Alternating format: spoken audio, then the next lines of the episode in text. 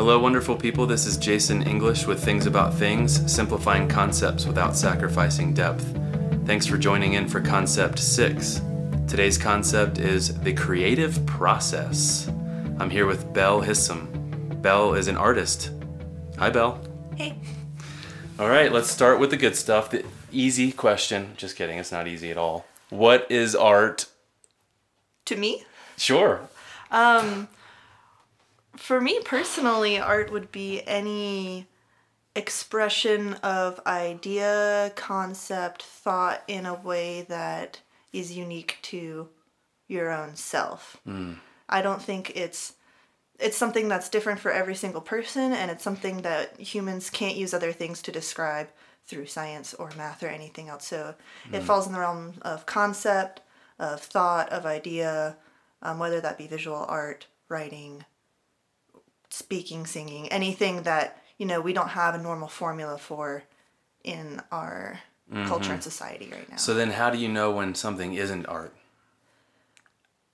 I don't know. I think that's different for every single person because you know what is art and what is design, uh-huh. and under art there's so many different branches. So, you know what is art and what is craft is a really hmm. huge debate in the art community as well. So it really all falls behind intent of the artist, mm-hmm. intent of the person. You know, if I'm just creating something, if I'm just knitting a quilt, or not knitting a quilt, if I'm just making a quilt for somebody, mm-hmm.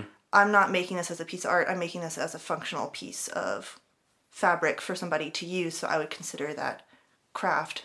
But something in your heart or mind being intentionally different is what would set it apart, even if the product is identical at the end. yeah, I think that's the thing that gets lost a lot is the intent and the context behind an object or an idea or a piece of uh, music or a book. If it's taken out of context, it loses all of its power. Hmm. That's really good. Let's talk about creativity. So, not necessarily the creative process yet, we'll get to that, but what is creativity? And, and how is that a different word than simply the word art? Um, I think creativity doesn't have to be restricted under art. Creativity can fall underneath food, underneath, you know, in math or science, if you kind of go out of the box to try to figure out something else, that can be a creative way to figure out something new. I think creativity is using yourself and your process and your mind to figure out something that you can't do through normal means. So finding a different way Yeah. to solve a problem. Yeah, So right. using a creative solution to figure something out, whether that be a drawing or whether that be like these foods taste horrible together, let me think of other things and go through this creative route to figure out something that works. Oh yeah, and uh, you you said creating solutions, and that makes me think that was part of the description. And your you you and a couple other people are launching a business called Love Letter Creative, and one of the things I read on your website is that it's a, so it's a studio that involves trying to have simple art solutions or something like that. I wouldn't necessarily say simple. Um, it's a collective of myself, um, Allison Languish, and Jeremy Bullman. Um, we're working to start up a company that, excuse me, um, helps people understand the design process and why things work better than others and why it's important to you know not just be like let's just throw these images together and put that forward because in actuality everything is very intentional and why things succeed in good advertising and good design is because every little thing has been tested and um, tried and figured out a way to make that hit home with whoever's viewing it and it's, it's a creative solution to how do you display your branding to somebody who doesn't know who you are in an image or Yeah, and that most people they would probably be in the category of someone that would come to you and not know what to do. Mm-hmm. Right? They have an mm-hmm. idea of some kind. They have a a product. Mm-hmm. So, talk to me about. So now we're entering into creative process stuff. Someone comes with to you with an idea or a product. They commission you, if you mm-hmm. will. Where do you even begin once they tell you the thing that they've said? A lot of questions. I think as an artist, if you're doing work for somebody, um, the less that you assume, the better. So the more questions that you ask, even if they're super far out there, like what are three things that you hate to see? um, in design? What are three things that you love? What are things that you remember about art? What are colors that you hate? You know, you go into all of these huge questions to help narrow down the realm of what you can use to help solve their problem a little bit better. Um, I think people usually get, excuse me, really attached to, oh, I want this font with this picture with this thing, and it's like let's think bigger than that. Let's think, Yeah. why don't you want these other things, or why do you like this thing so much? And let's take elements from why you like this thing so much, take it and combine it with your identity as a company or as a person or as a thought, and turn that into something that's completely original, or as original as it can be Yeah. instead of banking on being really stuck with an idea. I think people shoot themselves in the foot when they stick with something. For It's got to so be long. green. Yeah. yeah. All right. So you've had that conversation with them. That's all right. You've had that conversation with them. You've Mm-hmm. you've noted the things they like, the things they don't like, the some examples of, of how they want it to look or feel or portray. Mm-hmm. You've got all that journaled or whatever. Then Mm-hmm. you go home or to your office space or your workspace, Mm-hmm. and then you're by yourself. Then then what do you do? Where do you even begin to know what kind of thing to draw? Well, it all depends. It's highly circumstantial on who am I talking to, what is the idea, what is the, you know, what are the things within the idea that I'm excited about. As because I'm not a, a solely a designer, I am more of a um, studio artist. I find, for me personally, I'd like to find something about somebody's idea that I'm excited about Yeah. because I know that I'll be able to take that immediately and to be able to move that forward I can I can use that one piece that I'm super psyched on. You know, maybe they're not psyched on it yet, but I can take that, extrapolate on that and try to find all the avenues of that. So it usually goes into looking up a lot of uh, reference images, reference resources of type of text, talking with my partner a lot. We go back and forth, and that helps, you know, get that process moving along. Um, and if you're stuck on something and you, you keep pushing at it, then it's not a good idea. Mm-hmm. You know, if you're really psyched on something, and the more you work it out and work it out and work it out, and just everything kind of feels lackluster, that's your mind subconsciously telling you that this is not a good idea. This is mm. not the best idea that you can come up with. So you scoot on back and start there and then continue down another path. Mm-hmm. Do you ever find that the hardest part is the blank canvas? Oh, yeah, I hate blank canvases. They Yeah. suck. Yeah, so so you've, you've got the pen in your hand Mm-hmm. and you got all these ideas. Is, is it like the very first time the ink hits the paper is when you're like, here we go. This is Ooh. what's the what's the moment where you're like, what am I about to do right now? For me, I've I've tried to change my process a lot so that I don't feel that way anymore. Um, I used to have the issue of just looking at an image and I'm gonna freehand it. I'm just gonna Yeah. go to town. Now it is I'm gonna sketch an underlayer with red pencil. I'm gonna go over it with a darker pencil, and then I'm gonna go over it again with a pen, and then I'm gonna erase all the layers underneath. Oh. And then I'm Oh. gonna scan it in, and then I'm gonna edit it on the computer, and then print it out and draw on it again. So So it's, It's a lot you've you've you're you have a system now. Mm-hmm. Has has a system in any way hindered the artistic process or the creative Mm. process because it's a system? Not the system's flexible enough to work for different things. I feel like I have to separate my own personal artwork Mm-hmm. Ah, okay. from designing. Whenever I'm doing my own personal artwork, it's a mess. Like I have Okay. It's it's a completely different creative process. Yeah. It's easier to streamline design work because you have to be logical about it. Yeah, okay. Because there are um, restrictions and requirements that you have to meet. Mm-hmm. It's easier to work within that framework. Whereas when you're doing your own personal art, it's nobody's telling you what looks bad, what looks good, what Yeah, they yeah. want. So it's all dependent on how you as the artist are feeling. Well, you talked at the beginning about art having to do with intent. Mm-hmm. Do you ever find that there's tension with knowing this is someone else's passion? Mm-hmm. I am introducing art to it, but your intent it may or may not be identical with their intent. Is it ever? Is there something in your heart or mind that is unable to sometimes expand as far as it would because it's someone else's thing? Um, I think that goes into a lot of how much of a connection I get with a client. If the client isn't willing to work with me on, you know, taking some weird creative leeways just to see if it works out, if you know they're on a strict timeline, that makes things really hard for me to get really excited about. Um, because I know I'm rushing it, and that makes it hard. But if somebody's really excited about an idea, I get really excited about an idea, so it just goes a lot faster. Yeah. Wow. Well, you know, some people listening might know this, but so you're illustrating the book that I'm writing. Mm-hmm. And I thought about that when, when we first met and talked about the concepts of the book. It's like, this is something that I'm passionate about. Mm-hmm. I'm not necessarily asking you to be passionate about it, mm-hmm. but I sort of am. you know what I mean? Yeah. Like it's I'm not trying to con- I should say I'm not trying to convince you of the content of it Yeah. but I wouldn't want to partner together unless you actually liked the idea Yeah. overall.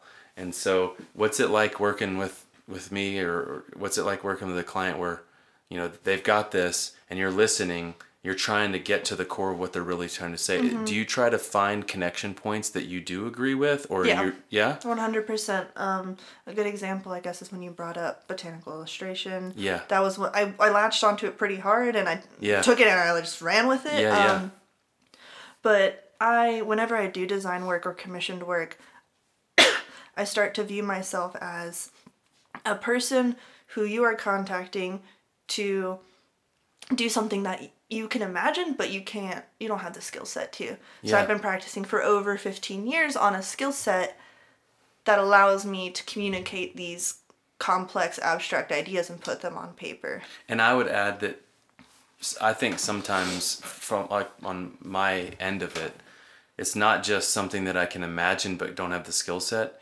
It's more than that. Sometimes I can't even imagine it. Mm-hmm. But it's like I know it in my spirit or my heart or my, you know, the mm-hmm. deep core of my brain mm-hmm. already knows it and I won't necessarily know it until I see it or I need you to show me because I've never seen it but I know it on a mm-hmm. deep level. So let's talk about uh, another layer of this creative process. Where do you think ideas come from? I think they come from having an open stream of thought mm-hmm. all the time. Mm. So I don't I I try not to, but I do when I'm at my part-time job. I mm-hmm. I shut down. My mental I'm focused on doing a very specific task for a very specific person, um, whether it be making food or, or cleaning or whatnot. So one might say you shifted into craft only mode. And Yeah, not- pretty much. Okay. I mean, my job still requires for me to have an attention to detail Yeah, and yeah. Um, structuring timelines, but mentally, I'm not having that thought process. But every single time that I'm not doing my other job, I am always listening to things. I'm always looking at things. I am Mm-hmm. always reading things, and I am. I do not stop thinking about stuff Mm-hmm. unless I'm like watching a movie I'm really interested in, or Sure. you know, doing something stupid on the computer, which happens more than I'd like to admit. But having an open stream of thought and paying attention to that stream of thought, not just like mindlessly daydreaming. I am Yeah. always writing things down. I'm always sketching weird things out, and I'll like come to this random sheet of paper that's in my house and be like, oh, what the heck is this? Um, but constantly being aware that this back stream of thought is going and I'm looking at buildings and how the color relates in the buildings and what the color of the sky is and what time of day it is and the music that I'm listening to in comparison. So it's about being really attentive to your surroundings and the culture and the society that you are in currently and what's happening with that in relation to what projects you have going on. Sounds head. like there's intent before you even are doing the skill itself. There's intent Mm-hmm. of just paying attention. And then, I don't know, maybe that just sort of sits in a um, holding tank somewhere or something. Mm-hmm. Yeah. and then you and then you have the intent Mm-hmm. of of uh, when you actually do it. Is is your holding tank only in your mind? Oh god, no, that would be a bad idea. So you write things down, Yeah. Mm-hmm. you sketch things out. You have little files up, pulled up on your computer or whatever. And I'd like to make a point that a lot of people think art school is not necessarily something that you need, which is true, and a lot of people see that it's kind of a waste of time. But for me, art school and going to class, I was taught to how to pay attention Yeah. and how to pay attention to things with intent because i also um, did a lot of study in art history as well so you start recognizing patterns within your society patterns within your culture how people stack books in specific colors like Yeah. the bookcase behind you has red red red orange orange yellow like there's a specific colorway to how you are stacking your books even though you might not recognize it Sure. um, and so that's something that i've been trained to do through school Uh-huh. and i think that that is something that people often don't understand or want to pay attention to like Yeah. I'm paying attention to your color scheme on your outfit and how that relates to the building behind you um, whether you want me to or not it's something that's been wired into my brain and then that feeds into me pulling a, a big mental library later on Wow. um, with stuff just a lot of stuff Right. Yeah. D- do you ever wish that you could? s- Well, I guess sometimes you said you do stop thinking that way, but Mm-hmm. is it ever is it ever on too much and you want to try to turn it off or? Um, it's frustrating because I also have ADHD, so it, it makes it hard to, um, whenever I am doing a project that I need to focus on, I like having three or four things happening at once, um, so that if I'm feeling just a little bit stuck, I can scoot to the other thing and then scoot to the other thing. But then that also bites me pretty hard, and then sometimes I fall behind on um, certain processes. So okay, ADHD. Tell me about. Since you brought it up, Mm-hmm. yeah. tell me tell me about what that is, how it hinders you, but also, is there a chance that it is a helpful aspect of your artistic process? Um, yeah, so I was diagnosed with it in early middle school. I was prescribed pretty heavily with Adderall while they were in their testing phase. Um, so I was on about 120 milligrams a day um, for a 14 year old, 120 pound body. So it was a pretty severe dosage that was later looked back on. They were like, wow, we should have not done that. Wow. Like, that was way too, like, I would hyper Did it just make you like totally like a zombie or something? it made me severely hyper focus. Um, It made me really antisocial. Um, it just completely isolated me from other things. And you know that stupid thing like, oh, I didn't take my pill today. The sky looks great. It, it literally felt like that um, throughout middle school because the days that I wouldn't take my medicine, I would just want to look at things all day because I could actually focus on that rather than my schoolwork. My schoolwork was great. I had straight A's. Um, Yeah. in a private school, but it was severely isolating. So I I refuse to take medication now because I I'm very worried about the effects of that. Okay. Um, but I think ADHD allows me to have a lot of different interests. Um, but it also makes me pretty scatterbrained, or I take one thing and I roll with it, and I don't realize that the person in front of me wanted to talk about something else for a lot longer, and they are taking me being excited and running off of something as rude, even though I'm just really, really psyched. Um, but in females, it's often misdiagnosed because ADHD in women is seen as um, hyper focusing.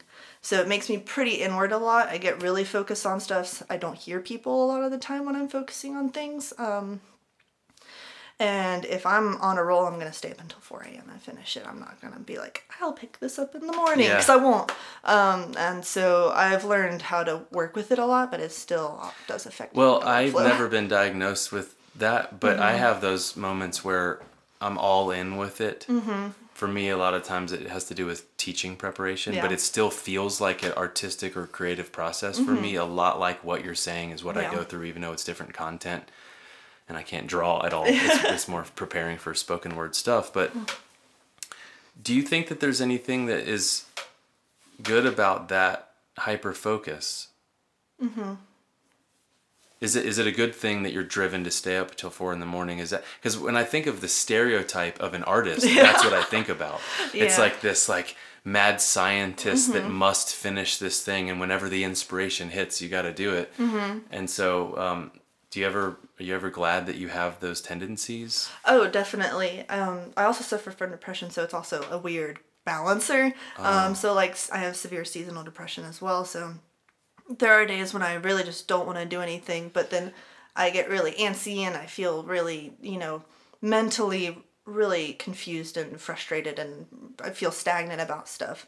but I do appreciate that my body is uh, that attached to a specific thing that I want to be able to finish it by four o'clock in the morning. Does the does the depression suppress the creative process for you? No. Wow. I, I, I try to use it and to use that level of down and I do a lot of writing during that time. Okay. I've written a poetry book. I've you know, I I try to take that thing and not be afraid of being sad, um, but using that to fuel more of my um, personal work rather Wow. than just being like What- I'm sad. I'm gonna sit in bed, which is usually what used to happen when I was younger. Okay, it sounds like you you go with the emotion that you're Mm-hmm. in instead of trying to deny it. You ride it. And like you said, sometimes that could be your friends might perceive it as you not caring because you're like, now this thing, you know? Let's go. Yeah. Time to go. right. But so the the seasonal um is that wintertime or is Mm-hmm. it yeah? Um, I mean, I've dealt with it year round as well, but it's gotten a lot better um, after I've moved up here. Um, but when I have a very strong connection to the environment and to plants, and so when it's dead outside and there are random warm days, I get so excited and I'm in the best mood when it's sunny. And then day after day after day, if it's snowy, that's a different thing, but it's this weird stagnant period of like, it's 40 degrees out and there's no leaves on the trees and everything's kind of brown after a while it really starts taking a toll on me um, daylight savings time helped though Yeah. having more sunlight definitely helped And then when it's spring and it won't hasn't sprung. Mm-hmm. Yeah. it's just this horrible like you're just waiting for it to happen and i saw some of the the pear blossoms today and i'm really Yeah. excited about everything and we have daffodils in our yard so yeah. it's definitely been a lot better Well, when you said that, it made me think of. Um, so there's a section. uh, Well, I'm thinking about in the context of the book I'm writing, but the in the Psalms and all throughout um, some poetic writings in the Bible where there's what seems like not so happy poetry. Mm-hmm. And it's an honest and vulnerable expression of how the people were feeling at the time and their mm-hmm. doubts and their frustrations and their confusion and also their faith. And so for me, I have this the language that I put to it, Mm-hmm. while it is genuine to me and genuine to the faith, my faith tradition, it's also sometimes feels like an oversimplification. And here's what I mean: mm-hmm. if someone were to ask me a lot of the questions I'm asking you, like, uh, "Hey, when you're doing teaching preparation and you're mm-hmm. starting and it's the blank page and you what you're going to start from scratch and like to get to the point of saying where do you where does it start and where do the inspirations come from? oftentimes what i find to be my answer while i believe is true is sometimes generic is mm. just the word god. Mm. Where it's just like okay i believe that actually. Mm-hmm. But at the same time does that mean that i don't really know how to put into words what it is that's happening? It's just mm-hmm. this metaphysical thing of god.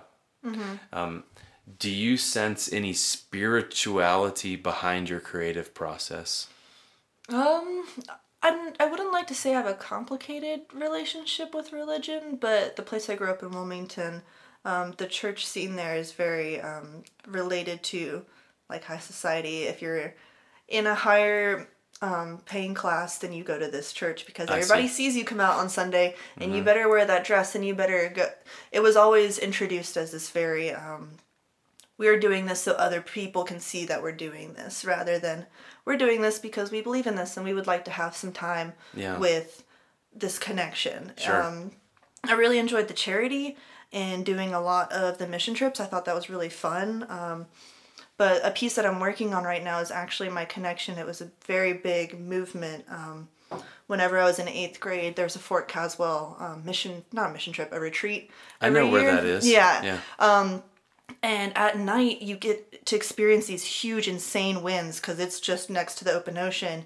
And I was trying my hardest. I'm also gay, so it was also like a very confusing time. Um, and I was, everybody was like, I feel him in my soul, and I'm so excited. And I was like, I'm really trying. Like, I was really, really trying. And I was really frustrated that I wasn't getting this sense of, you know, physical touching or some sort of mental connection. And um, so at night I went out to like, and I was staring at the ocean and I was just like, I do not feel anything and I'm so frustrated that I don't because I wasn't feeling a connection with any upper force that other people had and then these huge winds like hit me and I was just sitting there and I was like I'll just take this as some other form. Okay. I will experience nature as my connection with some sort of power because I don't have control over nature. Nature has control over me. So for me, that's been my connection with. I'm not atheist or anything. I'm agnostic. Um, but it was hard for me to find any connection through um, traditional forms that had been presented to me at the time. So Yeah, and it's interesting. I think about that same moment. I have I, I've never went to like the camp Fort Caswell, but I've driven up to see all the stuff. I would imagine there's there have been some other people that have sat and felt those winds mm-hmm. and attributed that to yeah, God, Yahweh, mm-hmm. other words that they would use. one hundred percent. Same, ex- no, not same experience, but same winds. Mm-hmm. Different language or different way of. And uh, when you said that, it made me. Th- it sounds like you're like a deep connection with creation or nature, or however you would word that. The, the flowers and the seasons, and then the wind, and then you're like s- empathizing or sympathizing or co-experiencing that mm-hmm. with those forces. Yeah, and oh that's that seems very artistic. You know what i mean? Yeah. like it just seems like even even sitting in that and feeling that mm-hmm. is got to be part of the creative process mm-hmm. maybe the accumulation of ideas part of it. Yeah. but that's really big time stuff. Yeah. Um, so I'm hoping to create a book that um, I'm going to collaborate with a photographer. Um, and hopefully, we're going to Fort Caswell this summer to be able to take photos. Um, and I want to create a book that when you open it spans 12 feet and it's just this panoramic view of the ocean um, with the quote, I looked for God in the ocean and I found nothing, and that in itself gave me peace. wow So not being able to find some sort of physical form actually made me feel a lot better.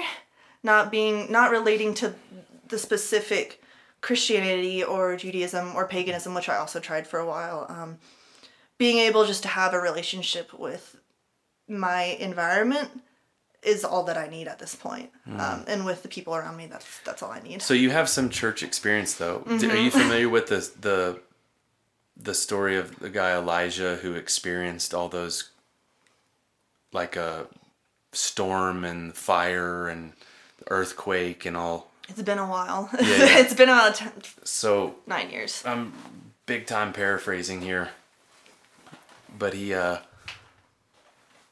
goes in this cave. Mm-hmm. Is that the burning bush? No, that's Okay, Moses. that's- sorry. which is also you know nature right but no different guy he is in this cave and he's a prophet and he's sensing or wanting to sense the presence of god and there's like a an earthquake and it says mm-hmm. but god was not in the earthquake and then there was a and people listening are gonna don't judge me because i don't remember all the details but it's like and there's the fire and basically all these big expressions that would normally be perceived as obvious mm-hmm. evidence of God because the forces are so strong. Mm-hmm. But then it ends up being that it, but it was in a still small voice. So if you've ever heard that phrase, that's where it came from, a still small voice or like the gentle whisper. And um, I don't know. I just just thought of that when when you said that that when you said the ocean. I, I, I really have. I've really just been wrestling with the idea of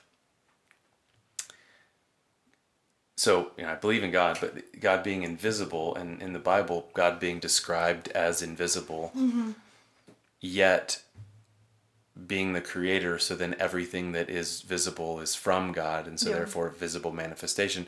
And then going further with it, believing Jesus is Yeah. the visible version of the invisible God. Um, but having those moments where sitting in the isolation of the wilderness or something like that, and just going like. God and all of God's magnitude and all that still not revealing something that I can perceive, Yeah. even though I can quote some Bible verses that would sort of justify Yeah. that, but just that feeling as a human, mm-hmm. and that I, the way that I interpret it is God's humility. Mm. And but it's interesting when you already have a certain foundation of a thought, and then you have mm-hmm. an experience, you filter that experience through the, mm-hmm. what you already think. Yeah. And so I'm sitting and I don't see God, Mm-hmm. and so then I interpret that as God must be humble. Mm-hmm. Someone else sits and doesn't see God and interprets it as there must not be a God, Yeah. or you know, Yeah. and, and it's just like kind of a human, a human thing. But I, I wonder. So how however you want to word it, whether it's God or whether it's um, what's the word the phrase you used um, the force um, higher force or a higher um, Just some sort of higher con- power that I don't have control over. yeah yeah. Do you think that that power that you don't have control over is part of your creative process? Yeah.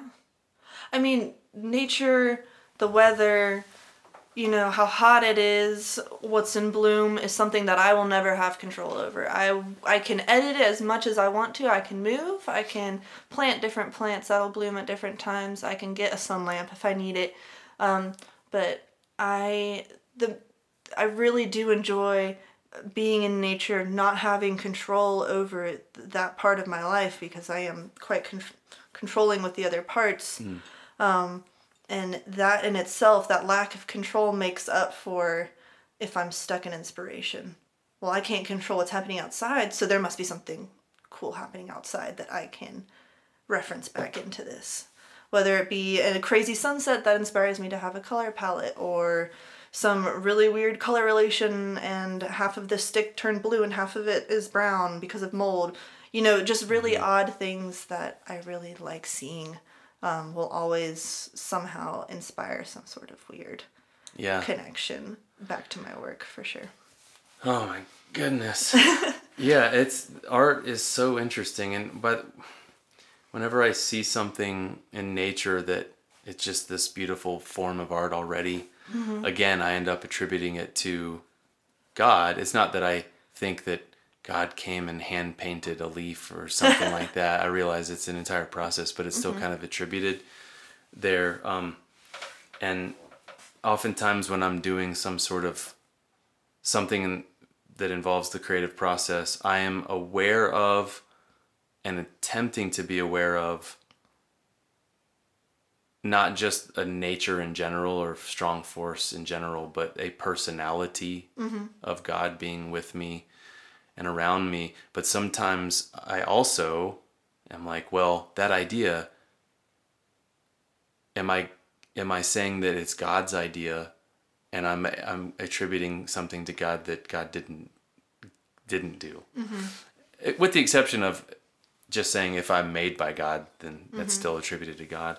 But I sometimes I'm what I'm really trying to get at is sometimes it bothers me when people go, "Well, God told me to do this," or "God mm-hmm. showed me this," and then I I kind of go, "How do you know?" Yeah. You know, I, I appreciate the sentiment behind it, and for, for many people, the purity behind it. But Yeah.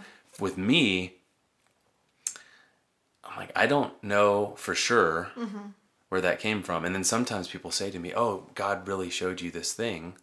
I'm like, "Well, I believe that too, but man, this is a mysterious, confusing thing to try to describe where it came from, and it very much reminds me of what we're t- saying. This where where did this come from? Where did this idea come from? Where was this the spark of it? Who or what was in the process? Very metaphysical talk, I guess. Yeah. Yeah, and maybe Very is, heady talk yeah, for sure. and isn't and isn't art? It sounds like the way you described art seems to be similar to metaphysics in in terms Mm-hmm. of like what role that it plays in the world and what role it doesn't play in the world. Mm-hmm. Well, I think art will have as much value as people place upon it. It's never gonna be like, well, you can say, oh, this painting was done with all these fancy paints and it cost this much to make and that's how much it should be worth. Um, but then you look at, you know, in response to um, the abstract expressionism, the severe minimalism, and people get mad about why is this blank white canvas worth millions and millions of dollars and then they don't think of the context and everything that surrounds it. And it's worth so much because it is a physical form and object of an idea of a group of people that doesn't exist anymore. You know if hmm. you but then if you remove all the context and all the placement on it and everything was erased in history you just throw that in the trash. Or if there was zombie apocalypse, they're just like there's Mm-hmm. a yeah. Nobody would care. Um, Right. So I think the context and what's important about art and artists is that they're usually pretty methodical people. You're compounding thoughts on thoughts on thoughts on um, references, on experiences, on context. And throughout your life, that just gets bigger and bigger, and things get easier and easier and easier. And then you having that ability to pull context and put that in an item or an object that's visual is what's the valuable part. And I think people just see the image and not all of the stuff behind it. Um, so once you remove the education of this is how I got here to all of these things, and it was a six week process, and that's how we came up with this amazing design for you. And they're like, "Oh, cool, two hundred dollars. You just came up with that flat," and it's like you're you're not open to learning about the process, so you don't see the value. Oh, but you can't really control their response. You can't. And so, which gotta keep is trying. another yet another thing you can't control. Yeah. Yeah. So you have to be really excited about the work to be able to do this because you can accept all all the small short jobs that you want but if you're not fully you know attached to them at least for me personally i wouldn't accept a job if i didn't know i could do it 100% Yeah. if i'm not 100% excited knowing that i have a great solution for somebody's thought process or question then i would rather recommend them to somebody who can Right. rather than you know waste all this time through a creative process that might not get to an outcome where neither of us are happy Uh huh. So let's try to wrap it up with simplifying it in down to two different in two different ways. One is someone listening and they want to connect with an artist, Mm-hmm. whether it be through Love Letter Creative or not, regardless Mm-hmm. of where they are and how they connect. So let's start there. How how can we simplify this concept? Someone wants to connect with an artist and uh, find some art solutions. Mm-hmm. From that perspective, what should they do? if you want to connect with an artist you need to be open you need to be flexible and you need to be willing to spend a little bit more time. I think that's something you can't everything can't be written down in an email to construe what it is that you're excited about. Um, making the time to talk with an artist to be flexible with their ideas because they're only trying to help facilitate what you want to do. So talking to an artist sitting down with an artist being flexible with your idea and allowing it to be maybe better than what you mm-hmm. initially came in with. I think people are afraid Yeah. that they're gonna an artist is gonna take and run with it and go completely somewhere else that they don't want them to. But if you're open and flexible and you have really good communication with who you're working with, I think it's gonna be a lot easier than you would expect it to be. Right. However, there probably are times though that they went they the person would say to the artist, "This in fact is not at all what I meant." Yeah. Oh And yeah. I guess that's okay to say as long Yeah. as it's in love, right? Mm-hmm. Well, and then on the backside, an artist needs to be self editing enough to be like, okay, I'm sorry, I completely misunderstood where you wanted to go. Where do you want to go? Right. And then and then uh, very specifically if you do want to connect with Bell and with Love Letter Creative, you can go to lovelettercreative.studio if you want to if you're looking for some art solutions very specifically. Uh, okay, now last thing, what about for the artists listening? I'm- know there are going to be some people who love to do art in all different ways that are going to be listening to this. How, how do we boil down everything we just said into some very basic, simple, practical, Like Way. steps for yes, simple steps? pay attention, um, write everything down. You're not going to remember it in the morning. Yeah. That is something that I still do every single night. I will forget about it in the morning and then I'll kick myself the next day trying to be like, what was that one thing? So practice, um, ask questions for other people. Most artists are really willing to talk with other artists about process. I think it's important to have a communication. That's really good to know. Yeah, you don't have to be the mad scientist alone in the no, lab all the time. Yeah. And half the time, somebody else knows how to do it a lot faster and can give you a lot of tips. So Wow. practice references, paying attention, um, allowing yourself to fail. Mm-hmm. Not everything's gonna work, and that sucks. And I've thrown away some stuff that I'm just like not psyched about. But all of my professors that I respect a lot, they were like, you know, for two years I just made crap work. Wow. But then it got me to here, and now I'm showing in museums. Um, so allowing yourself to fail and just keep practicing. If you stop practicing your craft, you're gonna lose all the all the practice you've made up until this point. That's a really good answer, Vel. Thanks. Yeah. Uh, let's go through it one more time. okay. Op- um, being open, Mm-hmm. uh, write things down, Write things down. Practice. practice, Pay attention. pay attention, Um, ask other people ask other people. and other Yeah. artists, um, and be okay with failing. Maybe. And- not with your design work, but like your personal work, that might be Or, a little or, better. or like failing as part of the long term process Yeah. to get to the point that it's not failing Yeah. and succeeding. yeah, you might spend so much time working on one route, and you're like, "This is not working. I shot myself in the foot. Oh. Let me move back, and it's gonna suck, but still has to get done. And then now I know that this way doesn't work. yeah. So you at least I now know that- Yeah. You learned something Um, new. Well, thanks so much for your time and your creativity and your um, advice. And also, thanks for making amazing images for my book. I Thank you love for them. having me. I'm Yeah. really. Well, thanks for listening in to Concept 6, The Creative Process. You can go to thingsaboutthings.com for more things.